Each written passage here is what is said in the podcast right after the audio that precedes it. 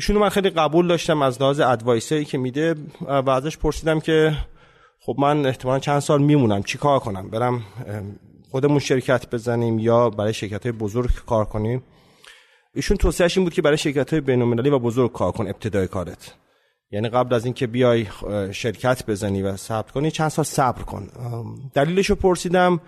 به من گفتش که ما به خودم و هم کلاسیام که نگاه می‌کنم ما دو گروه بودیم. بعضیمون اومدیم سالها پیش افراد بزرگ کار کردیم جای مثلا معتبر کار کردیم. بعضیامون سریعا شرکت زدیم. اونایی که سریعا شرکت زدیم اولش جذابتر بود ولی در دراز مدت اونایی که مدتی کار کردن جاهای بزرگ و یاد گرفتن از آدمای بزرگ اونها موفق تر بودن. حالا اینکه الان هم همون نظر ایشون داشته باشه یا نه من نمی‌دونم.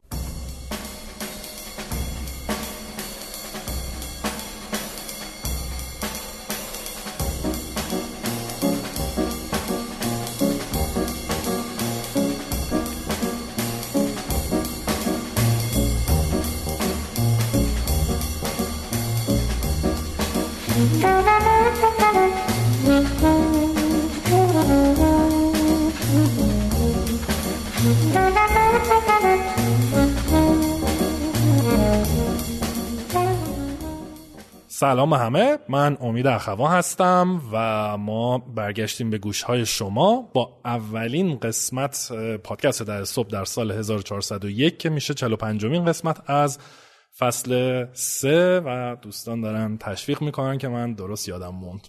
سلام منم میسم زرگرپورم.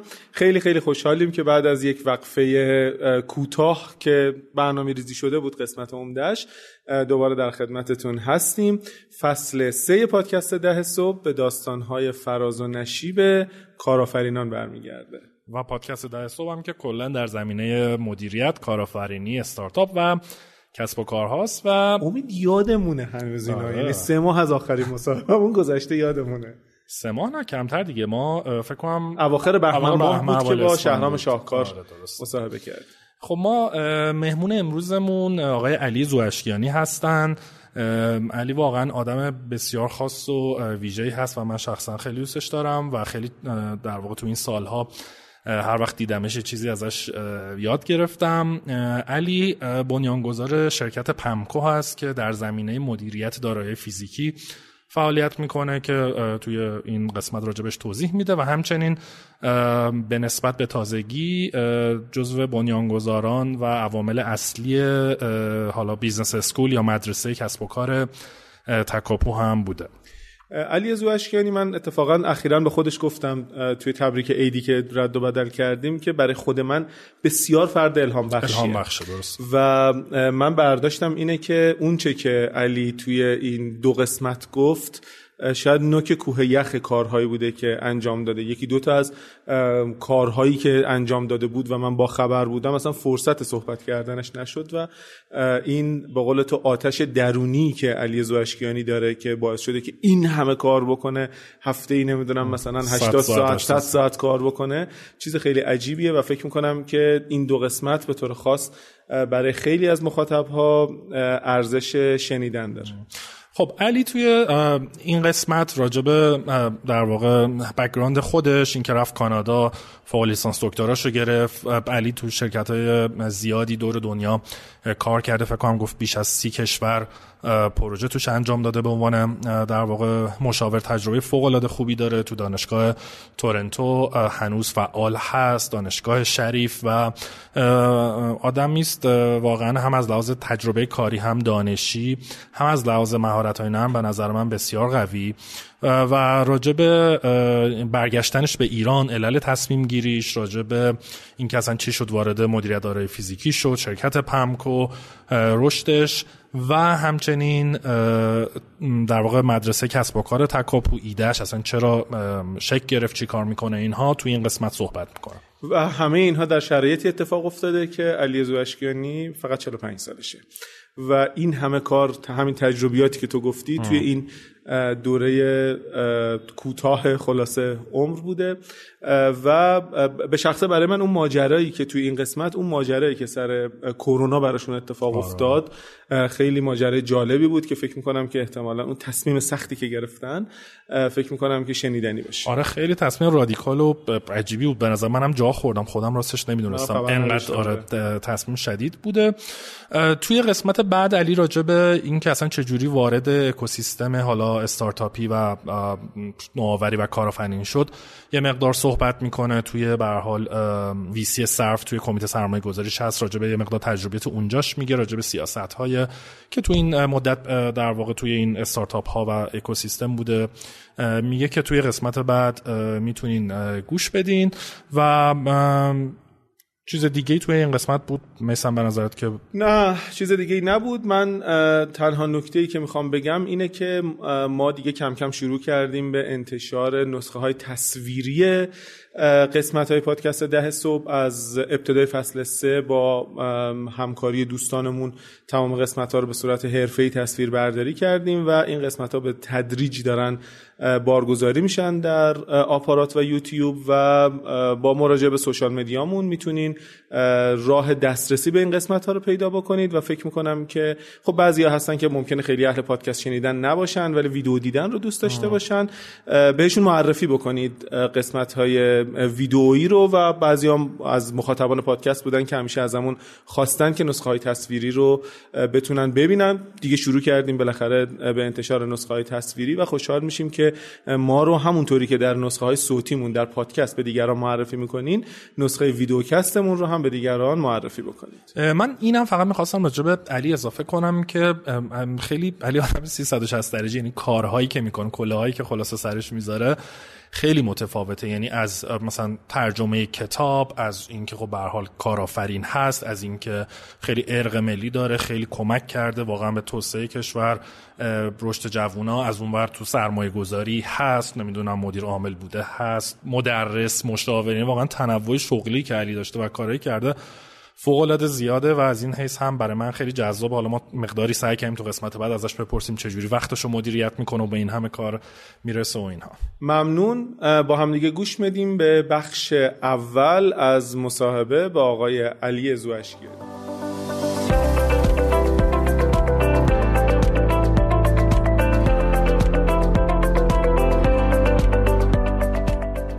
حامی این قسمت از پادکست ده صبح پادروپین پلتفرم مقایسه و انتخاب خدمات پستیه اگر در فروشگاه اینترنتیتون روزانه نیاز به لوجستیک دارید می‌تونید ارسال بسته های پستیتون رو به پادروپین بسپارید کاربرهای پادروپین از طریق رابط کاربری و API می‌تونن با چندین شرکت پستی ارتباط داشته باشند و با توجه به نیازشون یکی رو انتخاب کنند.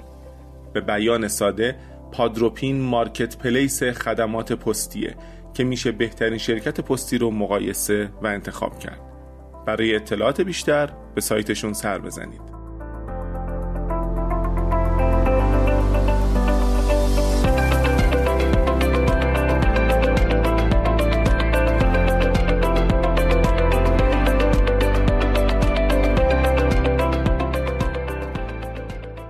خب سلام علی جان. خیلی خوش اومدی به پادکست در صبح. این اولین مصاحبه ما تو سال 1401 هست. سلام. منم خیلی خیلی خوشحالم از اینکه در خدمتتون است سلام. امید عزیز و میسم عزیز. حالا دوستیمون که سال هاست که برقراره. خیلی خوشحال شدم. دیدم می‌تونید توی فکر می‌کنم تو این دو سال کووید همدیگه رو دیده بودیم ولی فرصت نشد که با هم صحبت بکنیم و گپ و گفتگوی داشته باشیم. خیلی خوشحالم که امروز در خدمت هستم. ممنون. از که این فرصت رو من مرسی. خب علی جان اگه میشه برام بگو متولد چه سالی هستی؟ کجا به دنیا اومدی؟ متولد 56 هستم شهر مشهد. و دانشگاهم که می‌دونم شریف بودی صنایع و بعدش بعد از لیسانس صنایع کجا رفتی؟ چیکار کردی؟ من فوق لیسانس رفتم دانشگاه تورنتو. البته فوق لیسانس رو فست ترک کردم دکترا تو همون دانشگاه تورنتو. فسترک یعنی چی؟ یعنی همزمان ورودی دکترا گرفتین یا نه؟ یک مقداری که از فوق لیسانس هم گذشت از من خواستن که در واقع تبدیلش کنم به دکترا. یعنی که من این کارو کردم و یه مقداری صرفه جوی زمان بکنم و سریعتر برم وارد مقطع دکترا بشم. و چی بود؟ فوق لیسانس و دکترا؟ اونم مهندس صنایع بود یا فوق لیسانس هر دوش مهندس صنایع بود فوق لیسانس هم بحث قابلیت اطمینان بود reliability engineering بود و بعد حوزه دکترام شاخه physical asset management یا مدیریت فیزیکی. و بعد بعدش که دکترا گرفتی چیکار کردی؟ یه مدتی تو صنعت کار کردم بعضا پروژه مشاوره. مدتی هم رفتم شرکت نفتی سانکور. اونجا اول مشاور بودم بعد به عنوان مدیر قابلیت اطمینان اونجا درگیر شدم و بعدش دوباره برگشتم حوزه مشاوره و البته تو این مدت هم همیشه با دانشگاه تورنتو و اون مرکزی که من مرکز مدیریت فیزیکی دانشگاه تورنتو اونجا کار می‌کردم. هنوزم اونجا در واقع هستم. دیرکتور برنامه صنعتیش هستم و پروژه بینومینالش و بعدش هم که برگشتیم ایران سال دو اواخر سال 2011 میشه میشه 91 90 91 درسته؟ بله اواخر دوران آقای احمدی نژاد بود که دو سال آخرش من ایران بودم بله. بعد علی چه شد که برگشتی ایران؟ یعنی چه شد؟ تصمیم گرفتی که خب اونجا به حال داشتی فعالیت جدی می‌کردی کار دانشگاه همه چی چرا تصمیم گرفتی برگردی ایران؟ واقعیتش اینه که من هیچ وقت قصد موندن دائم نداشتم یعنی از اول رفته بودم که برگردم. من یک بار زودتر می‌خواستم برگردم. اون موقعی بود که همسرم هنوز تصمیم نداشت دکترا بخونه. من سال 2005 تقریبا 6 سال زودتر می‌خواستم برگردم که دکترا هم تقریبا هم موقع قرار بود بگیرم. بعد ایشون تصمیم گرفت که بمونه دکترا بخونه. دیگه من چند سال بیشتر بودم که با بازار کار اونجا هم آشنا بشم. و دیگه وقتی که ایشون ایشون مارچ 2012 در واقع دفاعشون رو انجام می‌داد. دیگه من توی سپتامبر 2011 یه پروژه برای برج میلاد برامون پیش اومد. پیاده سازی نرم افزار EAM بود که من دیگه درگیرش شدم و تقریبا دیگه بر نگشتم یعنی فقط سفر رفتم و وسایل جمع کردیم اومدیم و دیگه از سعی ترین زمانی که می‌تونستیم برگردیم عملا این بود که شش ماه قبل از که ایشون دکترش دفاع کنه دیگه من اومدم ایران. من علی زوشکنی و به عنوان آدم مثلا با روحی کارآفرینی می‌شناسم. هیچ وقت به فکر این که مثلا توی کانادا کاری را بندازید نبودی چون بیشتر به مشاوره و اینا گذشته درسته؟ بله. من تو خود کانادا خب فکر کنم باید برگردم مداری عقب. من سال 2005 که می‌خواستم برگردم ایران و بعد تصمیم شد که نه برنگردم با یه سری افراد مشورت کردم. اون تابستون کلا نمی‌تونی من تزم انداختم عقب گفتم حالا که پس عجله نداریم. اومدم از سوپروایزرم اجازه گرفتم 7 ماه بیام تو ایران کار کنم. 7 ماه اومدم توی صنایع مختلف آلومینای جاجم و جاهای دیگه که می‌تونستم کار کردم که فضا رو بشناسم. با چند نفر مشورت کردم. یکی از این افراد آقای بود به نام مهندس تاج الدین در واقع پدر یکی از دوستانم و همچنین پدر خانم یکی از دوستانم آقای میمان حاجی زاده ایشونو من خیلی قبول داشتم از لحاظ ادوایسری که میده و ازش پرسیدم که خب من احتمالا چند سال میمونم چی کار کنم؟ برم خودمون شرکت بزنیم یا برای شرکت های بزرگ کار کنیم. ایشون توصیهش این بود که برای شرکت های بین‌المللی و بزرگ کار کن ابتدای کارت. یعنی قبل از اینکه بیای شرکت بزنی و ثبت کنی چند سال صبر کن. دلیلش رو پرسیدم. ایشون فکر می‌کنم اگه اشتباه نکنم فوق تحصیل معماری دانشگاه شهید بهشتی هست. به من گفتش که ما به خودم و هم کلاسیام که نگاه می‌کنم ما دو گروه بودیم. بعضیمون اومدیم سالها پیش افراد بزرگ کار کردیم جای مثلا معتبر کار کردیم. بعضیامون سریعا شرکت زدیم. اونایی که سریعا شرکت زدیم اولش جذابتر بود ولی در دراز مدت اونهایی که بله اونایی که مدتی کار کردن جاهای بزرگ و یاد گرفتن از آدمای بزرگ اونها موفق تر بودن. حالا اینکه الان هم همون نظر ایشون داشته باشه یا نه من نمی‌دونم ولی اون پایه شد که من با چند نفر دیگه صحبت کردم. به من توصیه کردن که اگر امریکای شمالی می‌خوای بمونی چند سال برای مجموعه بزرگ کار کن تجربه کسب کن. برای حوزه خود من بهترین انتخاب مشاوره بود. یعنی من یه مدتی هم رفتم نفت سانکور. بعد دیدم خیلی خوب. بعد یه مدتی شما با مسائل فقط صنعت نفت آشنا میشی و اگه بخوای در واقع بیای تنوع بدی به حوزه در واقع کسب کارت و business ی که می‌خوای راه بندازی بهتر صنایع مختلف رو و کشورهای مختلف رو حتما آزمایش کنی. برای همین دیگه من کلمبیا رفتم. کشور کلمبیا. کشور کلمبیا. اتفاقا تو اون سفر با خواهر امیدم یک فکرم ناهاری خوردیم اونجا. رها موقع تو دانشگاه در چیز می‌کرد تدریس می‌کرد ایشون و استاد می بود. معدن در واقع شرکت سرهان کلمبیا رفتم شیلی رفتم کشور مختلف رفتم کار کردم تو صنایع مختلف. مس فولاد به عنوان مشاور دیگه. یعنی هدفم گذاشتم تا جایی که می‌توانم کشورهای بیشتر و صنایع مختلفی رو و پروژه های متنوعتری رو کار کنم قبل از که برگردم ایران. چون می‌دونستم که اگه بخوام برگردم ایران طبیعتا وقتی فرزند داره فرزند میشی و می‌خوای توی یک مکان کار کنی خب این شاید این فلکسیبیتی و انعطافی که الان موقع من داشتم کمتر بشه. طبیعتا یک فرصت 6 7 ساله رو فکر فکر می‌کردم دارم که حد اکثر تجربه رو در جای مختلف داشته باشه توی هر کدوم از این کشورها چقدر میموندی؟ مثلا پروژه‌ای بوده دیگه چند هفته تا چند ماه معمولا چون پروژه ما به این صورت هست. تقریبا کوچکترین پروژه ما مثلا در حد یکی دو هفته سه هفته است.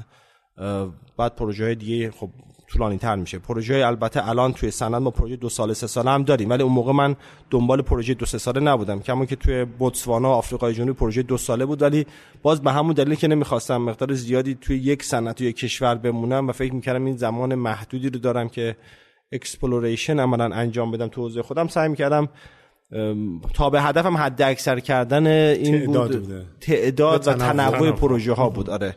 و شبکه سازی که حالا اونجا اتفاق میفته بعد الان عملی اگر که یعنی الان برگردی راضی از تصمیم که اون موقع گرفت و استراتژی که برای در واقع حالا مسیر شغلی داشتی راضی برگردی؟ تا الان بله. یعنی فکر می‌کنم اون تصمیم کم و بیش درست بود. اگه با این اگه می‌خواستم امروزه اینجا باشم. بله. من حالا این می‌خواستم بعدا اینا هم ازت بپرسم ولی الان چون صحبت شد بپرسم. با توجه که به حال تو توی اکوسیستم استارتاپی هم فعال هستی و غیره. توصیت الان برای کسی که داره فارغ و تحصیل میشه. خب و مثلا می‌تونه بره یه استارتاپی رو با چند نفر شروع بکنه با چند تا از هم دانشگاهیاش توصیت برای اونا هم الان اینه که برن چند سال وارد صنعت بشن اون صنعتی که جذاب براشون کار کنن یاد بگیرن شبکه درست کنن بعد یه استارتاپی رو در واقع تاسیس کنن. یا نه به نظرت داستان استارتاپ ها فرق داره و بهتره که هرچی فرصت رو استفاده بکنن. سوال سخته فکر می‌کنم حوزه به حوزه فرق می‌کنه. اما چون خودم هم درگیر حالا بعضی از این منتورشیپ های توی فضای استارتاپی بودم و خیلی وقتا می‌بینم که یک استارتاپ فیل کرد یا بهش سخت گذشت و فرصتی رو از دست داد به خاطر که تجربه های پایه رو نداشت. حس می‌کنم مگر موارد خاصی که باز شرایط اون تکنولوژی داره تحمیل می‌کنه مثلا ترجیحاً بیشتر بمونن بهتره. حالا ما تو خود نورت امریکا هم شما بالاخره تجربهشو داری. سن استارتاپی مثلا 27 سال نیست. حتی استارتاپ های تک. بله. اینها معمولا بالای اواخر ده سی سالگی و بله. درست. حالا امکان داره یکم زاکربرگ میشه یکمی هم یه حوزه تکنولوژی هست که دیگه فرصتش همون لحظه پیش میاد. اونها رو من استثنا می‌ذارم. ولی در کل یه مقداری تو فضای کسب و کار کار بکنیم بهتره. من حتی اگر ایران می آمدم مثلا یک شرکت بین المللی مثل IBM چون یکی از شرکایی که من اونجا باش کار می‌کردم همین شرکت IBM Consulting بود که شما هم بله. اونجا کار می‌کردی. اگر اونجا دفتر داشت مدتی اتفاقا تو دفتر اون کار می‌کردم. یعنی من فکر می‌کنم که اگر می‌خواستم شرکت بزنم تو حوزه خودم میذاشتم. بعد از چهل خورده ای سال که برای شرکت بزرگ کار کرده بودم می‌زدم. ولی خب تو ایران نبود این شرایط و مجبور بودیم خودمون این کار رو انجام بدیم چون واقعا شرکتی که بتونه اون کارهایی که می‌خواستیم انجام بدیم و بدهت وجود نداشت. و وقتی اومدی ایران بلافاصله پمکو رو تاسیس کردین یا؟ تقریبا چند ماهی زمان گذشت و بعد در واقع من 6 7 ماه در واقع با آریانا کار می‌کردم. بعد بالاخره تصمیمی که گرفتیم که یه سری حوزه رو با آریانا بریم جلو ولی حوزه مشاوره رو پمکو رو تشکیل دادم که تقریبا می 2012 شرکت کاناداییش رو ثبت کردیم. و همزمانم مثلا شروع کردیم که ببینیم در ایران چه اتفاق میفته البته خود ایران فکر می‌کنم یک زمانی طول کشید. اواخر سال 2012 فکر می‌کنم ثبت اتفاق افتاد.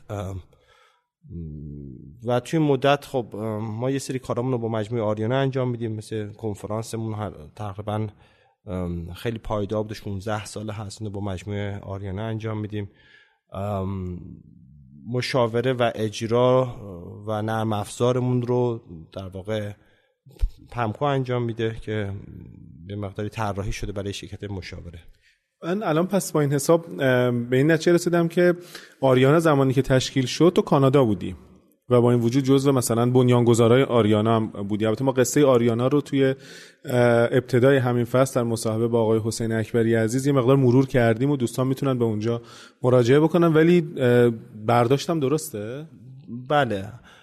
قضیه من و آقای اکبری خب ما تو مجله صنایع شریف ما هم آشنا شدیم. ایشون واحد مدیر واحد آموزش بود. من علاقه من بودم که با ایشون کار کنم. وقتی تو واحد آموزش رفتم آقای اکبری یه خصوصیت کارآفرینی جالبی داشت. اون موقع آموزش ها خیلی بد دیده می‌شد. اگر می‌خواستین پولی بابتش بگیرید.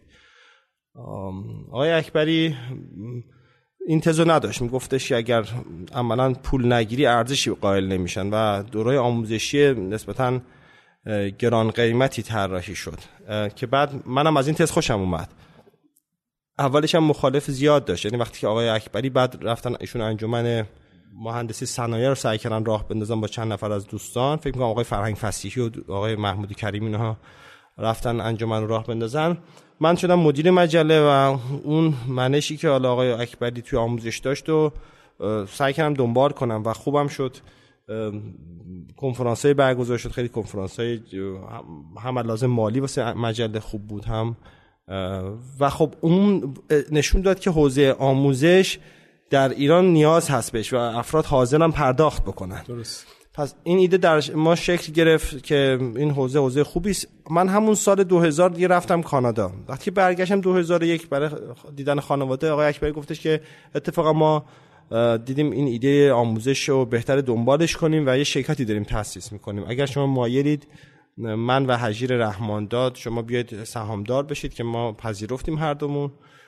سهامدار شدیم و وقتی من برگشتم کانادا ابتدا یه سری کارایی می‌کردیم. در واقع شاخه بین الملل آریانا رو قرار بود من تاسیس بکنم.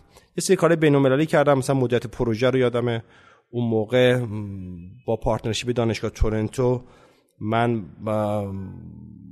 سعی کردم این اتفاق بیفته که بر... دو تا برنامه آریانا گذاشت و بعد مدیریت پروژه آریانا رو خیلی گسترده خود دوستان البته ادامه دادن. من دیگه همراهی نکردم. بعد از این مدت حوزه خودم مثلا اضافه شد مدیریت دارایی فیزیکی که اونم ابتدا با برنامه دانشگاه تورنتو ترکیب شرکت آی بی ام بود و دانشگاه تورنتو و آریانا که باز اون شروع مدت داره فیزیک در ایران شدن بعد از سال فکر می‌کنم 2000 اواخر 2001 بود. خود مدیریت دارای فیزیکی رو برای شنونده ما یه توضیحی میده که مثلا یعنی چی؟ مدیریت دارای فیزیکی عملا مجموعی از دانش ها و مهارت ها هست که حالا می‌خواد حد اکثر بکنه بهرهوری شما از دارایی های فیزیکی سازمان. یعنی بازگشت سرمایه رو می‌خواد در دراز مدت حد اکثر بکنه. و از مرحله که شما می‌خواید کارخونه رو طراحی بکنی می‌خوای بسازیش بهره برداری بکنی نگهداشت انجام بدی تمام اینها رو شامل میشه. و آخرش هم که بخوای اسقاط بکنی ده تجهیزات رو تعمیر کنی تعویض بکنی بیشتر روی در واقع تجهیزات و ماشینالات یا نه؟ رو خود سازه و تا مثلا تاسیسات هم, هم هست از, از جاده گرفته تا پل ساختمون. ما حدودا 70 درصد اتفاقا دارایی فیزیکیمون در دنیا که حدودا ما بیش از 300 تریلیون دلار دارایی فیزیکی 350 تریلیون دلار فیزیکی داریم. حدودا 70 درصدش اتفاقا ساختمان و ابنیه هست. و تعمیرات نگهداری که حالا تو صنایع هم خیلی هم میخوننش یک شاخه ای میشه از physical asset management یک یک قسمت از چرخه عمر نگه داشته ولی مدت داره فیزیکی از طراحی و ساخت و بهره برداری تا نگهداشت و اسقاط و جایگزینی رو شامل میشه. بعد الان که در واقع اینجا هستیم پمکو فعالیتاش چیه؟ چند تا پرسنل داره؟ یه خود توضیح میدی راجع پمکو و حالا رشدی که تو این سالها داشته؟ فکر می‌کنم الان نزدیک 20 سال تقریبا دارین روش کار می‌کنین دیگه. بله. پمکو البته با اگر آریانا رو و شروعش رو انجام بدیم خب تقریبا 21 سال میشه. خود پمکو موقع که در واقع ما مشاوره رو رو انداختیم تقریبا حدود ده سال داره میشه بالا پایین داشتیم مدل مختلفی رو کار کردیم. الان مدلی که داریم اینه که یک کور حدودا پنجاه نفر تمام وقت هستن. یک مجموعه تا صد نفر پاره وقت. یعنی مشاورمون به همین شکل یک مجموعه هستن دوستانی که تمام وقتن. و یک شبکه از مشاوران هستن که ما با هم پروژه کار می‌کنیم. نرم افزار به همین شکل جایزمون به همین شکل خیلی از ارزیابامون پاره وقت هستن. تو بحث پروژه اجرایی من به همین شکل. برای همین خانواده مثلا ما تقریبا داره میشه حدود 200 نفر ولی فول تایممون 50 نفره. بعد توی پمکو مشتریاتون بیشتر مثلا پتروشیمی و نفت و گاز و اینا یه توضیح میدی راجع به مشتریاتون و مثلا تیپ پروژه‌ای که انجام میدین؟ تقریبا متنوع شده. یعنی هدف ما هم این بود که تنوع بهش بدیم. پتروشیمی نفت گاز هستن. خود مجموعه توانیر از نیروگاه ها انتقال و توضیح هستند فولاد مس و صنایع مثلا غذایی و FMCG هم هست خودرو چی؟ خودرو با ایران خودرو زیاد کار کردیم. در این لحظه با ایران خودرو کاری نمی کنیم ولی تا حالا با صنعت خودرو بارها و بارها پروژه انجام دادیم. و علی فکر می‌کنی یه همچین business ی؟ به حال شما اگه می‌خوایم در واقع دسته بندی کنیم آموزش دارین مشاوره دارین و دیگه چی؟ یعنی فعالیتاتون رو بخوایم بگیم توی پمکو حالا و نرم افزار حالا یا آموزش داریم مشاوره داریم.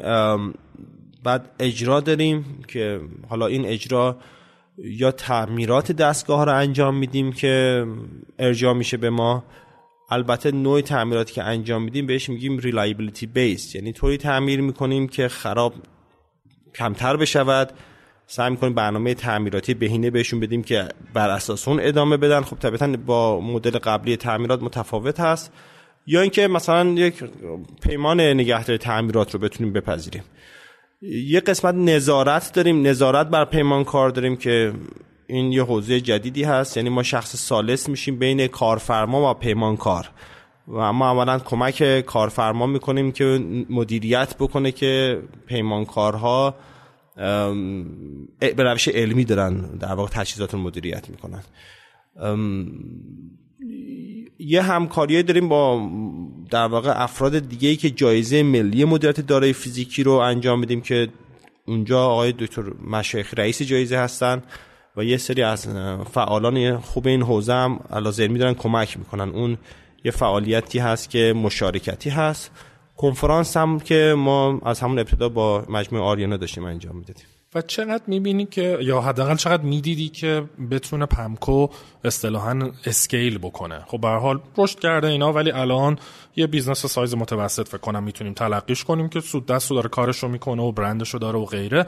ولی می‌دیدی یا می‌بینی که مثلا بتونه یهو scale کنه یهو مثلا شما بریم بالای هزار نفر اصلا یا اینکه نه اصلا گلت هم نبوده و همینطوری آروم داریم میرین جلو OK باش. گلم که بوده ولی شما آشنا هستی با حوزه مشاوره مدیریت. در کشورمون به هر دلیلی نیروهایی که بخواد تقویت کنه business مشاور مدیریت رو خیلی کمه و بر خلافش نیروهای زیادی هست که نذاره. خراب کنه آره.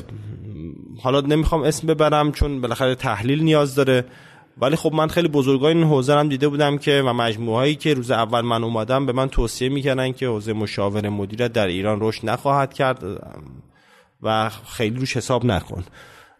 و همین الان هم شما نگاه کن مشاور مهندسی رو بزنیم کنار. برای مشاوره مدیریت معمولا سایز خیلی کوچیکه. تازه پنجاه به نظرم بزرگش واقعا. بله یعنی... پنجاه من سایز پنجاه ندیدم.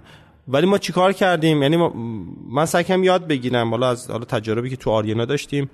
اومدیم business رو بهش متصل کردیم که نوسانات رو کنترل بکنه. یعنی مثلا ما آموزش رو که الان اضافه کردیم مواقعی که داشتیم ما واقعا پروژه مشاوره رو از دست می‌دادیم. پرسنل حالا میامدن آموزش کار می‌کردن. و الان که نرم افزار شده ما چند مهارته داریم افراد رو تربیت می‌کنیم که اگر یه موقعی مشاوره افت کرد اون تیم بیاد نرم افزار سرعت پیدا کنه و برعکس یعنی ما core full-time رو کمتر بتونیم نگه داریم جابجایی درونی و flexibility داره اتفاق میفته و بعد شبکه از افراد پاره وقت. کجا من scale می‌بینم؟ من scale تو اجرا می‌بینم. یه سری تحولات داره توی قراردادهای نگهداری تعمیرات کشور ایجاد میشه و اون داره تبدیلش می‌کنه به قراردادهای performance based قراردادی که تا الان بوده پرفورمنس بیس نبوده. یعنی شما یک مجتمع پتروشیمی هستی یه مناقصه برگزار می‌کنی میگی هر کسی که پایین ترین قیمت رو داد بیاد نیروهای من رو بگیره. یک سال مدیریت کنه یعنی شما یک سری نیروها دارن هر پتروشیمی که کار تعمیرات انجام میدن. هر کسی که قرارداد رو می‌بره میاد در واقع اون نیروها رو استخدام می‌کنه به یک سال. این نیرو همیشه ثابتن. پیمانکار نمی‌تونه اینا رو اضافه کنه نمی‌تونه کم کنه. و نه انگیزه اینا رو حتی بهشون آموزش بده. و نه اگه تولید بره بالا یا بیاد پایین اثری روی در واقع دریافته پیمانکار می‌ذاره و نه اگه اینا رو سیستم بهشون بده یا نده. این نوع قرارداد کلا در ایران خیلی متداوله خیلی متداول طبعا اکثر قراردادها تقریبا نزدیک به همش شبیه این هست. خب این باعث میشه که شما شرکت های پیمانکاری نگه تعمیرات روی بحث علمش کاری نکنن. برای شما خیلی از این شاید بیش از صد خورده پیمانکاری که می‌بینید خیلیشون حتی مفاهیم پایه قابلیت اطمینان نمی‌دونن. ولی 20 سال داره شرکت پیمانکاری نگهداری تعمیرات تو صنایع کلیدی کشور رو مدیریت می‌کنه. عملا به چی تبدیل شده؟ به این تبدیل شده که با پایین ترین قیمت کاری رو بتونه بگیره چاره هم نداره. سه چهار نفر تیم خودش رو می‌ذاره بالای مثلا 700 تا نیرویی که کارفرما بهش داده و مجبور تا جایی که می‌تونه هزینه ها رو کاش کنه توی این بازی اتفاقی که داره میفته اینه که هر چقدر که شما دارایی ها رو در واقع بیشتر صدمه بخوره هر چقدر که دارایی ها بیشتر صدمه بخوره به نفع پیمانکار میشه. یعنی بازی طوری طراحی شده که چرا مثلا شما یه, یه کاری می‌خواد پیش بیاد براتون. اگر این کار هرچی دستگاه خرابتر بشه شما دارید رو اون سربار می‌گیره یعنی هرچی بیس کار بزرگتر بشه به نفع شماست. و هرچی کار امرجنسی تر بشه به نفع شماست. چرا؟ چون در حالت امرجنسی شما ترک تشریفات داری مناقصه نداری. درست. و اگر یک کارخونه الان شما بیاد حب بخوابه دیگه شما نمی‌تونید مناقصه کنی. مجبوری با همون پیمانکار هر عددی داد قبول کنی. خب طبیعتا بازی به سمت این میره که تجهیزات زودتر مستحلک بشن خرابی بیشتر اتفاق بیفته حالت امرجنسی بیشتر شکل بگیره و این بازی رو تقریبا کارفرما کم کم دارن می‌فهمن که بازی درستی نیست و قرارداد پرفورمنس بیس باید بیاد. اون موقع فضای رشد شرکت اینچنینی خیلی خواهد پرفورمنس بیس یعنی در واقع کسی که بیشترین بهره یا کمترین هزینه رو بتونه متحمل بله. کنه و کمترین صدمه رو به دستگاه ها بزنه. یعنی شما می‌تونید تولید رو ببری بالا ولی دستگاه ها رو مستحلک بکنی و از بین بری. یعنی یه توربین مثلا 20 میلیون دلار رو به جایی که مثلا 30 سال 40 سال ازش استفاده کنی توی 5 سال 6 سال 7 سال مستهلکش کنی و ولی یه تارگت تولید رو بزنی. ولی عملا داری در راست در خلاف راستای منافع کارفرما عمل می‌کنی. تخصص پیچیده ایه و مخصوصا با توجه به اینکه هر صنعت اقتضای خودشو داره عملا آدم ها واقعا باید صنایع مختلف رو بشناسن. بله پیچیده است. البته تو دنیا راه حلای خیلی جا افتاده داره این قسمت. ما هنوز ورود پیش پیدا نکردیم. قرارداد پرفورمنس بیس در همه جای دنیا خیلی مکتوب شده خیلی روش داره و میشه بعد از نرم افزار و آیتی چه استفاده می‌کنین توی این مدیریت نگهداری تعمیرات؟ چند تا استفاده است. اولا خب تمام داده های که روی دستگاه ها داره جمع میشه اتفاقاتی که میفته رو شما باید ذخیره بکنید.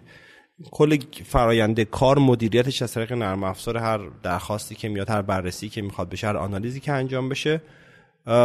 که اون میشه خود هم enterprise asset management روی این یک ماژول هوشمند ما اضافه کردیم که اینجا موضوعی هست که در واقع تو دنیا تازه اتفاق افتاده APM Asset Performance Management که کلیه تحلیلی که قبلا مشاور انجام می‌داده و روی داده‌هایی از اکسل استخراج می‌شده رو اینها رو اتومات دیگه یا اینکه مستقیما به database وصل میشه نیمه اتومات این نرم افزار می‌تونه انجام بده. هوش مصنوعی و machine learning و اینا بله در, در واقع هوش مصنوعی پایه که if و then از اونجا شروع میشه تا machine learning که مدل آماری و احتمالی و بعد پردازش تصویر و ایناست که مراحل بعدش هست. و این نرم افزار رو شما خودتون دارین توی پمکو توسعه یعنی انگار یه استارتاپ کوچیکی داخل پمکو دارین درسته؟ بله با چند نفر از ایرانیانی که در کانادا بودن چند سال پیش ما شروع کردیم. یعنی یک تیم در واقع علمی اون طرف داره کمک ما می‌کنه بچه‌ای هستن که اتفاقا باز هم IBM اینجا مطرح میشه از IBM و هواوی همه چیز با IBM اومدن و هنوزم بعضیشون اونجا دارن کار می‌کنن. این تیم داره کمک می‌کنه و یه تیم هم در داخل هست که شاید نیمیش در تهران نیمیش در شهرهای مختلف پراکنده است که این کار رو داریم می‌بریم جلو توی مثلا چهار سال گذشته. نرم افزار این حوزه رو خب خیلی شو قبلا من در همین مرکز مدل فیزیک دانشگاه تورنتو خب بودم. مدل ریاضیش رو تقریبا همشون آشنا داشت آشنایی داشتم. از اونها استفاده می‌کنیم. شرکت نرم افزاری معتبر دنیا رو نرم افزارشون قبلا باشون کار کردیم. خب می‌دونیم توانمندیاشون چیه؟ سعی می‌کنیم خودمون طراحی کنیم بنچمارک کنیم و نسبتا داره خوب پیش میره. سال گذشته همین موقع یه رونمایی آقای دکتر ستاری داشت از نرم افزار APM ما به عنوان APM ملی کشور که عملا ما اولین شرکتی هستیم که در ایران داریم این نرم افزارا رو تولید می‌کنیم.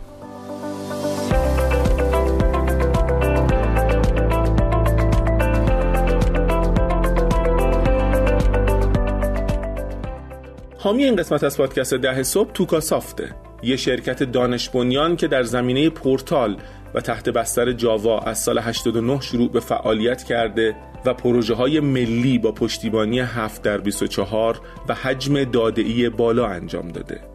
اگر سازمانتون به پورتال سازمانی احتیاج داره توکاسافت تجربه اینو داره که بتونه در ابعاد بزرگ به شما ارائه خدمات کنه برای اطلاعات بیشتر به سایت tukasoft.com مراجعه کنید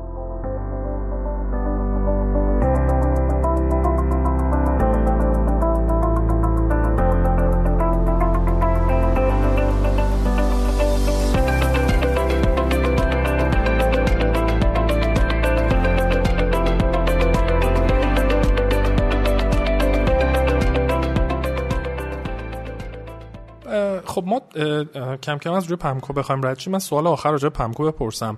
توی این مثلا ده سالی که حالا پمکو بوده خصوصا تو این 5 سال اخیر که به حال همه شرایط خیلی سخت بوده از اقتصادی و سیاسی و کرونا و غیره واقعا سه تا بزرگترین چالشات چی بوده توی پمکو؟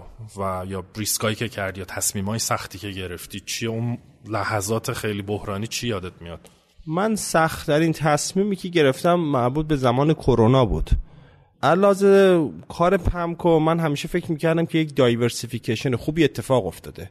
یعنی ما توی حوزه مشاوره هستیم نرم افزار هستیم و اجرا هستیم داخل هستیم خارج از کشور هستیم. همیشه یک اطمینان نسبی داشتم که خب اون diversification اتفاق افتاده. این حس خوب تا زمان کرونا بود. اون سالی که در واقع کرونا اتفاق افتاد حالا صحبت اوایل سال 2020 هست. خب پمکو یه پروژه خارج از کشور داشت درگیر بود. خب ما حق license های بین‌المللی باید بدیم. برای همین باید حتما یه پروژه دلاری داشته باشیم که بتونیم اون حق license ها رو پرداخت کنیم که رقماش هم بالاست خیلی. یعنی به خاطر اون هم شده ما حتما باید فعالیت بین‌المللی خوبی داشته باشیم که انتقال دانش فنی هم بتونه شکل بگیره. من وقتی که کرونا اتفاق افتاد در یه فاصله حدودا نزدیک به یک ماه من خارج از ایرانم بودم. از هر شهری از عمان داشتم می‌رفتم ابوظبی اونجا دم پروژه تعطیل شد. بعد کانادای پروژه داشتم رفتم اونجا رسیدم گفتن تعطیل شد. نیویورک پروژه داشتیم هم دقیقا تیم صبح رفت و شنبه نیویورک و اتفاقا بازم بچه آی بی من بودن اونجا اتفاقا اونجا همش ما به آی بی می‌خوریم. صبح رفتن کلاس برنامه حضوری بود ظهر اومدن گفتن تعطیل همه برین خونه. آنلاین شد. یعنی دقیقا وسط کرونا بود. من اومدم برگردم ایران پروازا به ایران وجود نداشت. من فرانکفورت و منتظر وایسادیم ایران ایر مثلا بعد از دو روز پرواز فرستاد. اومدم تهران دو روز قبل از عید بود. دیدیم تقریبا همه پروژه های ایرانمون هم همه کنسل شده. یعنی تمام. هیجان انگیز آره. یعنی تمام پروژه به نام هند پروژه داشتیم بنگلور داشتیم اون کنسل شد. تقریبا هر جا که بودیم نامه می‌ذارن که تمام شد. کنسل یعنی قرارداد فسخ می‌شد. فسخ می‌شد. یعنی گفت تمومه گفت فورس ماژور و و مقدار از اون ما هزینه کرده بود. مثلا ما بنگلور مقدار زیادی هزینه انجام شده بود و اونها وسطش متریال هم رفته بود جایی مونده بود گیر کرده بود توی چیز. رسیدم تهران دیدم همه پروژه‌ای که داریم کنسل دورها تعطیل کشور شادان شده. دو سال مونده بود به عید. اون دو روز مونده بود به عید ما جلسات سریعی با هیئت مدیره داشتیم که ما سال بعد هیچی نمی‌دونیم. یعنی نه درآمد داریم نه آینده داریم و اصلا نمی‌دونیم چی کار کنیم. علاوه تحلیلی یک برای اولین بار در تاریخ پمکو یه نامه به همه پرسنل زدیم که اگر کاری می‌خواید برید پیدا کنید می‌تونید پیدا کنید. البته ما تو فروردین راحت پیدا می‌کنیم. اما اون تصمیم خیلی سخته بود. خودمون ما تا حالا چه این کاری نکرده بودیم هیچ وقت. ولی می‌دونستیم که اگر اون کار رو نمی کردیم تقریبا بعدش هم اثبات شد که ما پمکو احتمال داشت تا سه چهار ماه بعدش کلا از بین بره. در واقع تعدیل کردین یا نه؟ یا یعنی اتفاقی که اگه کسی می‌خواد بره. نه به همه پای ترک کار زدیم به همه. عجب به همه ترک کار همه ترک کار زدیم. نه اینکه همه ترک کار کنیم با, با افراد صحبت کردیم گفتم همتون برمیگردید. ولی بذارید ببینیم که تحت چه شرایطی, شرایطی باید برگردیم.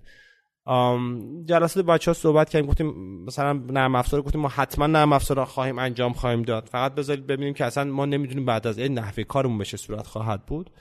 یه مدارش خب بحث قوانین کار ما هست. می‌دونید که بالاخره شما اگر ترک کار نزنید بعد از سال عملا اون قرارداد اتومات اعمال می شود یعنی با اینکه قرارداد یک سال است.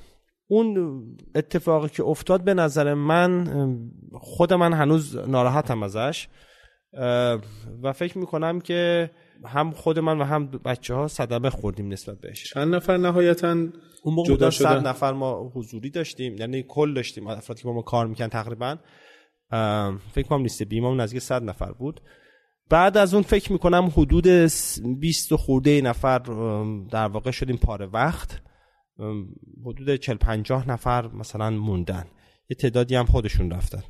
و دوباره شروع کردیم سال بعدش پمکو رو بازسازی کردن. البته تقریبا ماها پروژه خبری نبود خیلی یا مثلا یکی در میون بود. سفراتی می‌خواستیم بریم منطقه ماشر همه عموما تعطیل می‌شد. تا حتی بعضی هم که برگشت موج کرونا می‌گرفت و بعد می‌گفتن خب دو هفته نیان دو هفته که نمی اومدیم ولی خب به حال تجهیزات یعنی کارخونه‌هاشون کار می‌کردن به حال. یعنی یکی باید این مدیریت رو انجام می‌داد. چی می‌شد؟ چه جوری خب ما کنسل می‌شد؟ مشاور هستیم معمولا پوزیشن مشاور اینه که میگه خب حالا انجام ندی ایرادی نداره. پیمانکار کارشو می‌کرد ولی شما پیمانکار کارو مجبور بود بکنه. ما بعد چیز می‌شدیم. که حالا وقتی من گفتم اصرارم همیشه داشتم که روی اجرا بیشتر چیز کنیم وقت بذاریم برای خود من الان مصمم شدم که شما توی یکی از دایورسیفیکیشن های بعد بیشتر روش وقت بزنیم بحث اجراست. چون در کشور به همون چیزایی که نیروهایی که باعث میشه که شرکت مشاور رشد نکنه یکیش هم همینه. اولین هزینه که کات میشه در ایران هزینه مشاور است. حالا علاوه بر اینکه ما هر چند بارم مثلا دستور امکان داره از کل دولت بیاد که کلیه کنفرانس ها تعطیل. ما زمان آقای احمد نژاد یک با این دستور داشتیم. زمان آقای زنگنه دوباره یک پیام بود که کنفرانس ها و دوره آموزشی ممنوع شد. چرا؟ زمان آقای زنگنه؟ فکر می‌کنم بحث صرف جو بود اگر اشتباه نکنم. ما این نامه ها رو متعدد تا تو وزارت نفت حداقل داشتیم که دستور میاد که شرکت در کنفرانس ها و دوره آموزشی مگر HSE همه را کنسل می‌کنن. و شما توی کشوری که کارفرمای بزرگ نفته یا یعنی صنعت هست و شما رقابت روی مارجینای پایین داری کار می‌کنی اگر این نوسانات توی صنایع بزرگ اتفاق میفته عملا باعث میشه که شرکت های مشاوره نتونن اون سایز اسکیل بزرگ رو به دست بیارن. حالا چارش ما فکر کردیم یکی نرم افزاره و یکی نرم افزار خوبیش برای ما اینه که دیگه می‌توانی بین هم فروش داشته باشی راحت. یعنی نوسانات داخل با نوسانات خارج هج می‌کنی یه جورایی با هم مدیریت می‌کنی و بعدم توی اجرا ورود پیدا کنی تو بخش خصوصی ورود پیدا کنی. مثلا ما الان توی چند سال گذشته داریم بخش خصوصی رو بیشتر اضافه می‌کنیم به سبد مشتریامون. درسته که خب صنایعش خیلی کوچیک‌تره یه دردسر خودش خودشو داره ولی طبیعتا اون تنوعی که به ما میده و اون اتکایی که صرفا مثلا به صنایع دولتی که عموما صنایع بزرگ هم صنایع دولتی هستن رو سعی کنیم یه مقداری یه بالانسی هم ایجاد بکنیم. خب ما بنک عبور کنیم از پمکو و برسیم به یه سوال دیگه در مورد پمکو دارم فکر می‌کنم الان مدیر عامل پمکو همسر محترم شما خانم دکتر بانکی.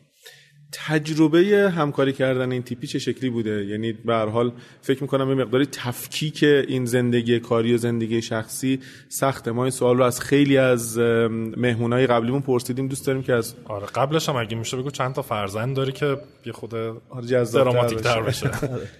من چهار تا فرزند دارم. سه تا دختر و یک پسر. البته دوست داشتیم بیشتر هم داشته باشیم. با قول و اگه بخوایم خیلی شفاف حرف بزنیم واقعا فرزند من هم هم من هم همسرم خیلی علاقمندیم.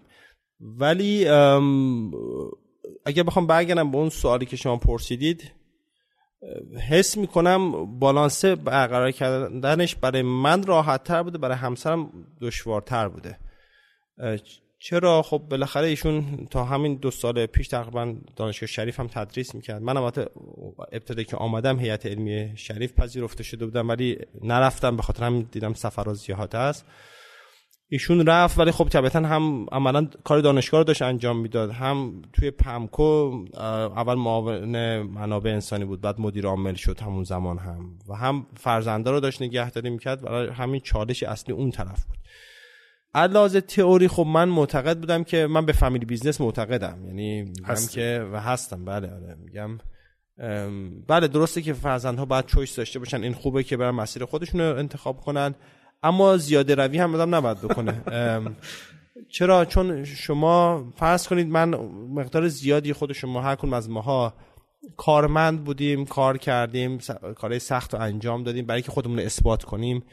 سالها تو شرکت های مختلف کار کردیم و یه سری مهارت های مدیریتی و شرکت داری رو به سختی یاد گرفتیم. آیا بهینی ترین روش همین که فرزندان ما هم عین این مسیر رو از ابتدا برن؟ نه لزوما. اصراری نیست که حتما بیان تو family business ولی اصرار هم نباید باشه که حتما نیان تو family business. چون من ترجیح هم اینه که فرزند من یه سری از این قدمایی که من رفتم رو بایپس کنه.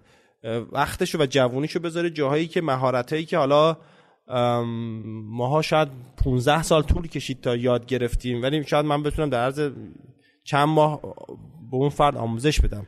نه تنها در مورد فرزند خودم در مورد خیلی از دوستانم همین صحبت رو می‌کنم. یعنی همیشه معتقدم که دوباره یادگیری نکنید. یعنی یک دوست داشتم که حالا مشاور بین‌المللی بود با PwC ایشون یه دفعه به من گفتش که دقت کن وقتی که یه کسی جلوت ما با هم پروژه مشاوره زیاد انجام دادیم. هم شیلی با هم بودیم هم ایران اتفاقا چند پروژه تو پتروشیمی داشتیم.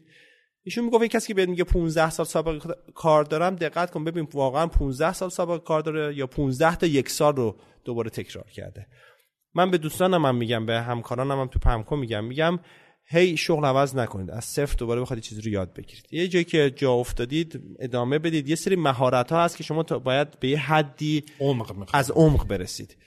و خب همین رو ادوایس برای فرزند خودم هم دارم که مثلا شما می‌تونی 10 سال 15 سال از این شرکت به اون شرکت هی بری کار کنی ولی اون مهارت ابتدایی رو هی تکرار کنی.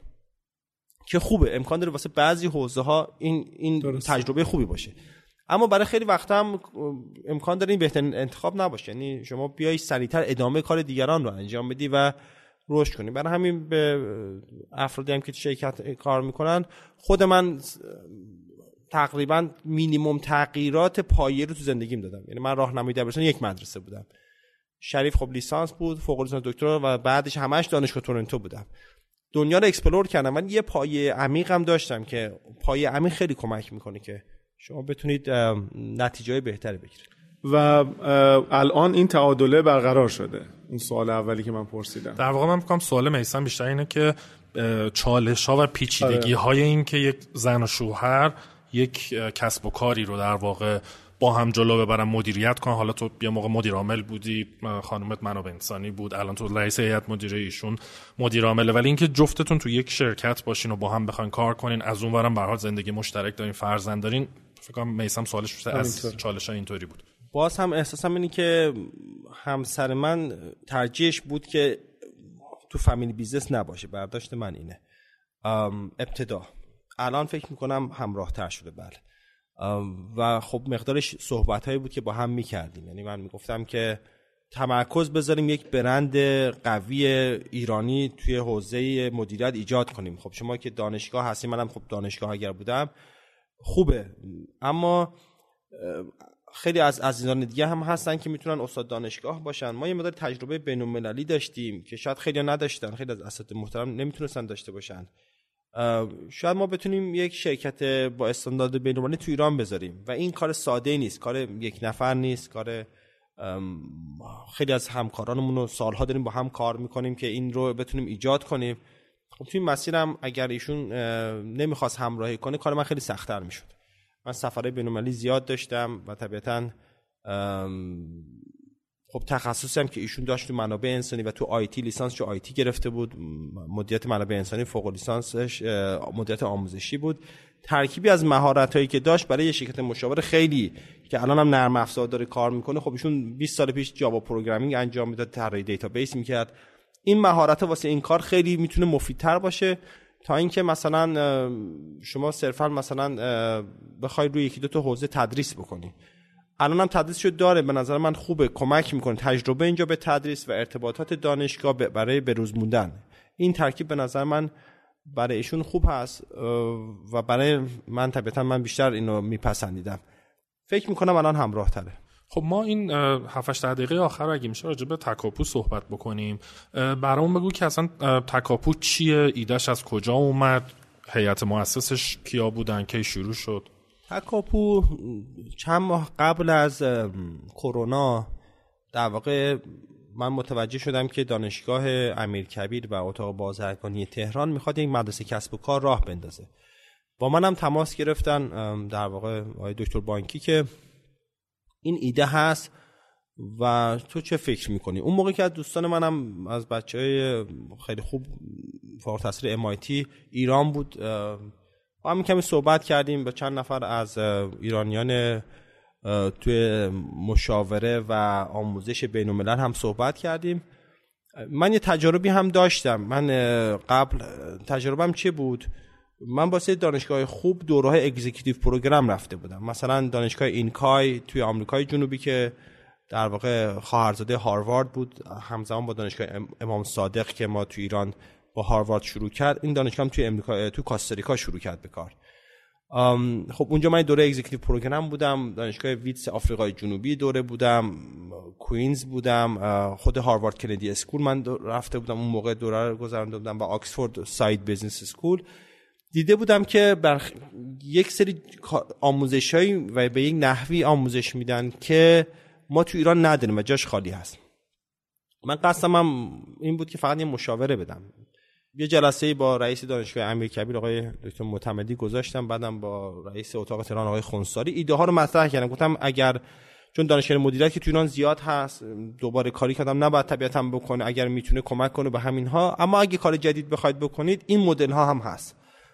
البته خودشون هم یه سری بررسی انجام داده بودن. دوستانی که توی اتاق بازرگانی بودن یه سری ایده ها داشتن مدرسه نسل سه نوآوری اینها. و نهایتا پذیرفتن که خب این کار ارزشمنده. عملا تکاپو فرزند دانشگاه امیر کبیر هست و اتاق بازرگانی تهران. یعنی سیستم مدیریتیش هم یک هیئت پنج نفره داره.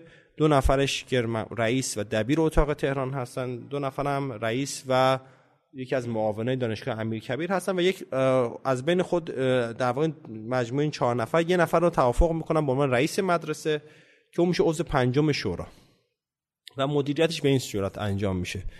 تا الان هم تقریبا این مشارکته بوده. یک ساختمونی داره ساخته میشه نزدیک روبرو دانش... مدرسه البرز نزدیک دانشگاه توی هیته دانشگاه هست که اون قرار ساختمان مدرسه باشه.